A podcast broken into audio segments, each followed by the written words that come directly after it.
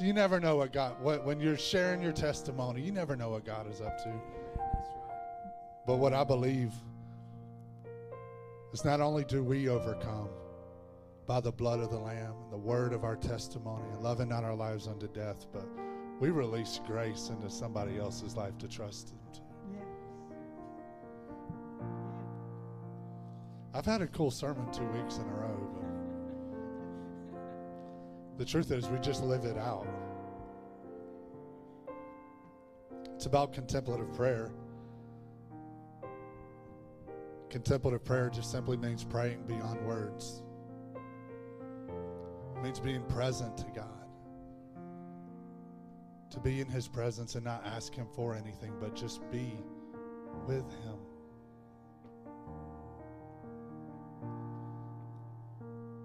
The rabbis in Israel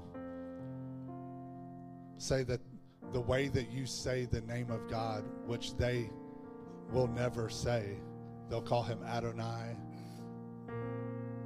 King of the universe, but they don't ever say Yahweh. But what they what they believe is that they actually never stop saying it because Yahweh is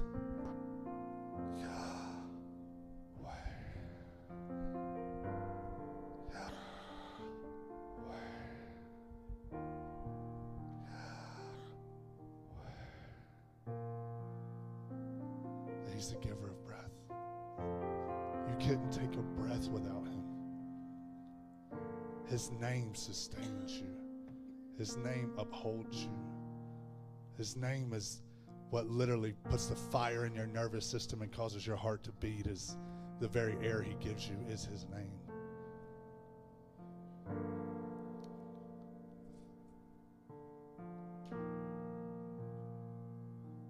So there is a devotion beyond words. Romans actually talks about praying and not knowing how to pray as we ought, but the Spirit Himself maketh intercession for us with groanings or groans that words can't find. It's possible to actually come to God and say, Papa, you know what? So many people they come to pray and they're like, Well, I don't know what to say. I'm like, Oh my God, you're starting with contemplative prayer.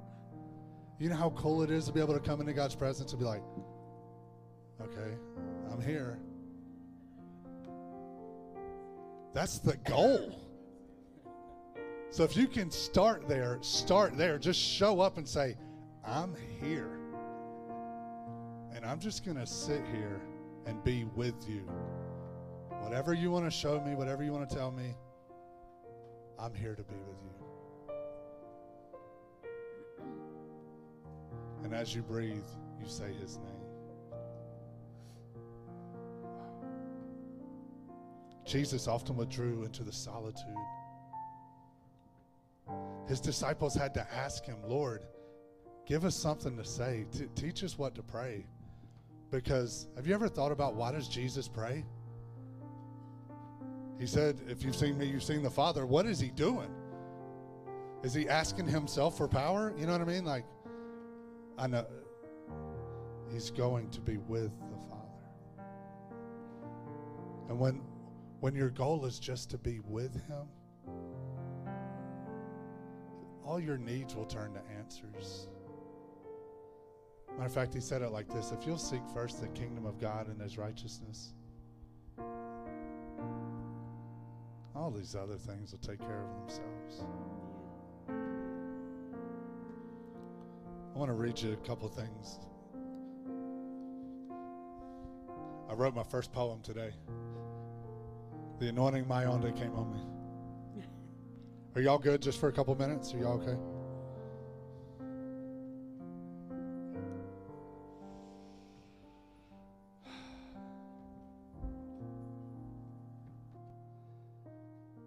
Into the forest I go to lose my mind and find my soul, to pause, to hear the rustling of the leaves. My soul can now feel the gentle breeze. Prayer can be so much more than talk.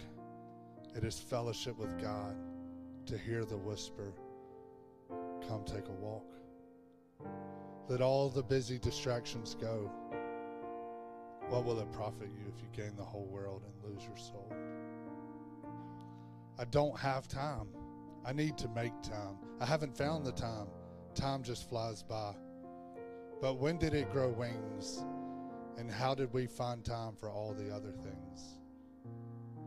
The promise of Jesus remains true.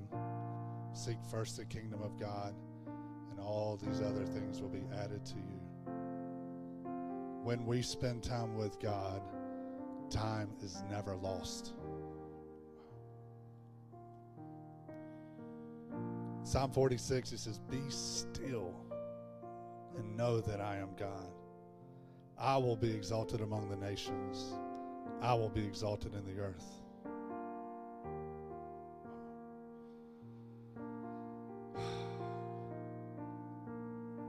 Can I just teach you guys for a second? I know half the church is gone.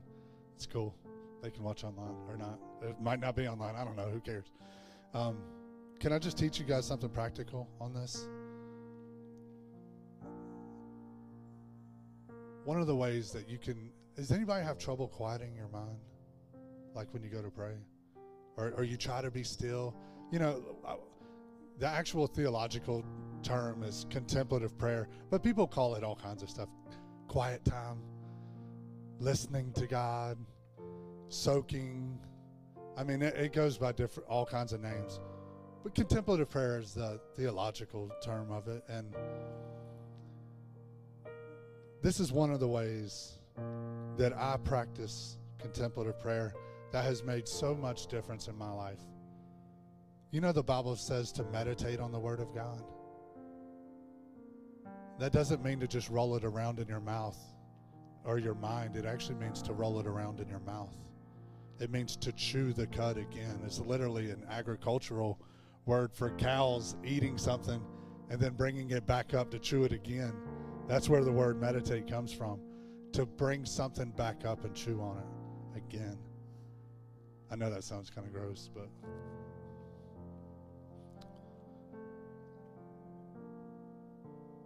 But to meditate on the word literally means to chew on it, to say it, to talk about it. It's not just think about it, it's to say it, it's to talk about it.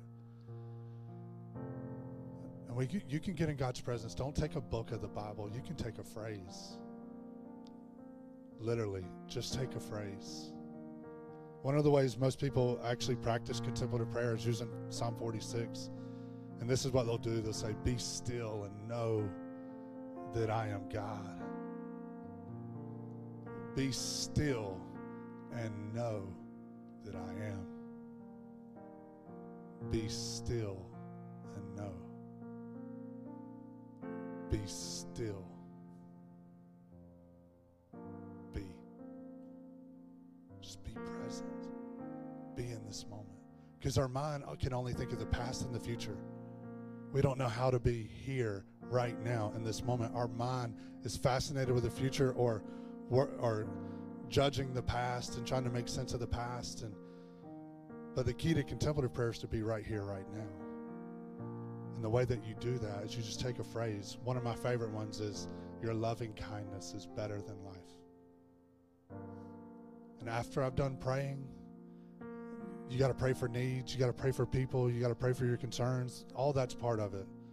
But when you can find that quiet, still place, it's there that Elijah began to hear the voice of the Lord.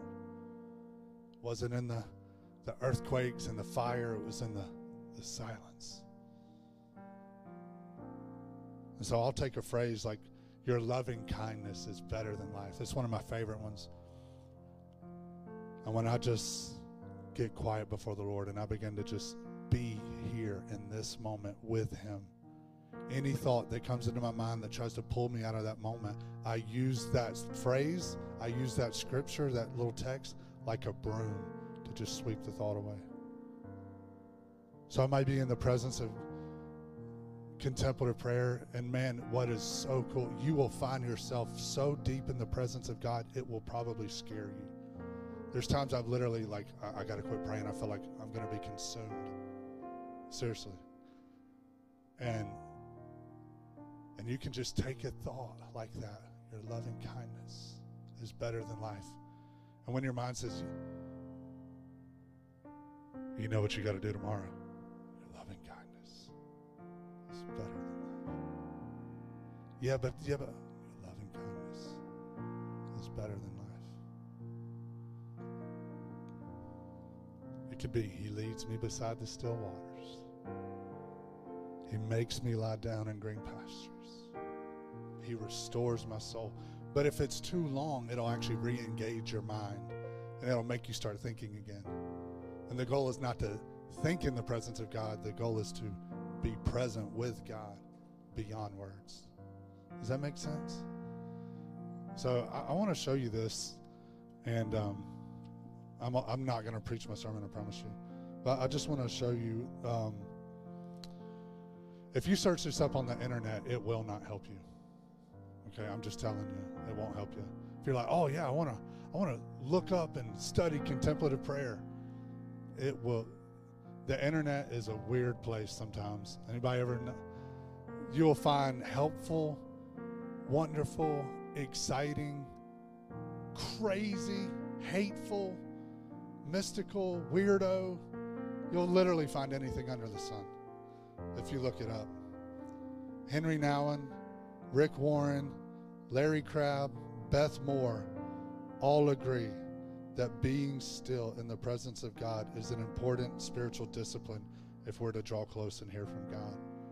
John Ortberg, the author and teaching pastor of Willow Community Church, says, It is one thing to talk to God, it is another thing entirely to listen to Him.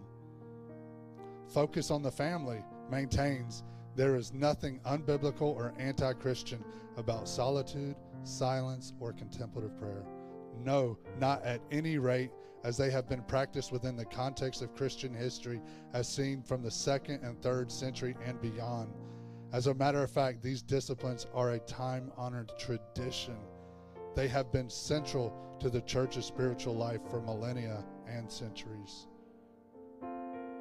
Christianity.com has a great article on this if you want to look up Christianity.com, contemplative prayer. But contemplative prayer is about oneness, it's about union with God.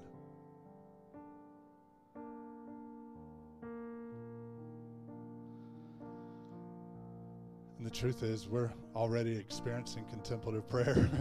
and I didn't, never said a word about it because we're learning to just be here. And what I'm learning is the gift of your presence is the most valuable gift you can give. Because by your presence, you're saying, there's, I could be anywhere else in the world, but right here, right now, I'm here. And with your presence, you're saying, there's nowhere I'd rather be than right here, right now.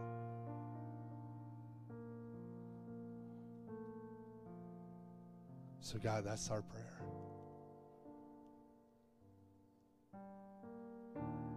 Take us to the place beyond words where we're just one with you.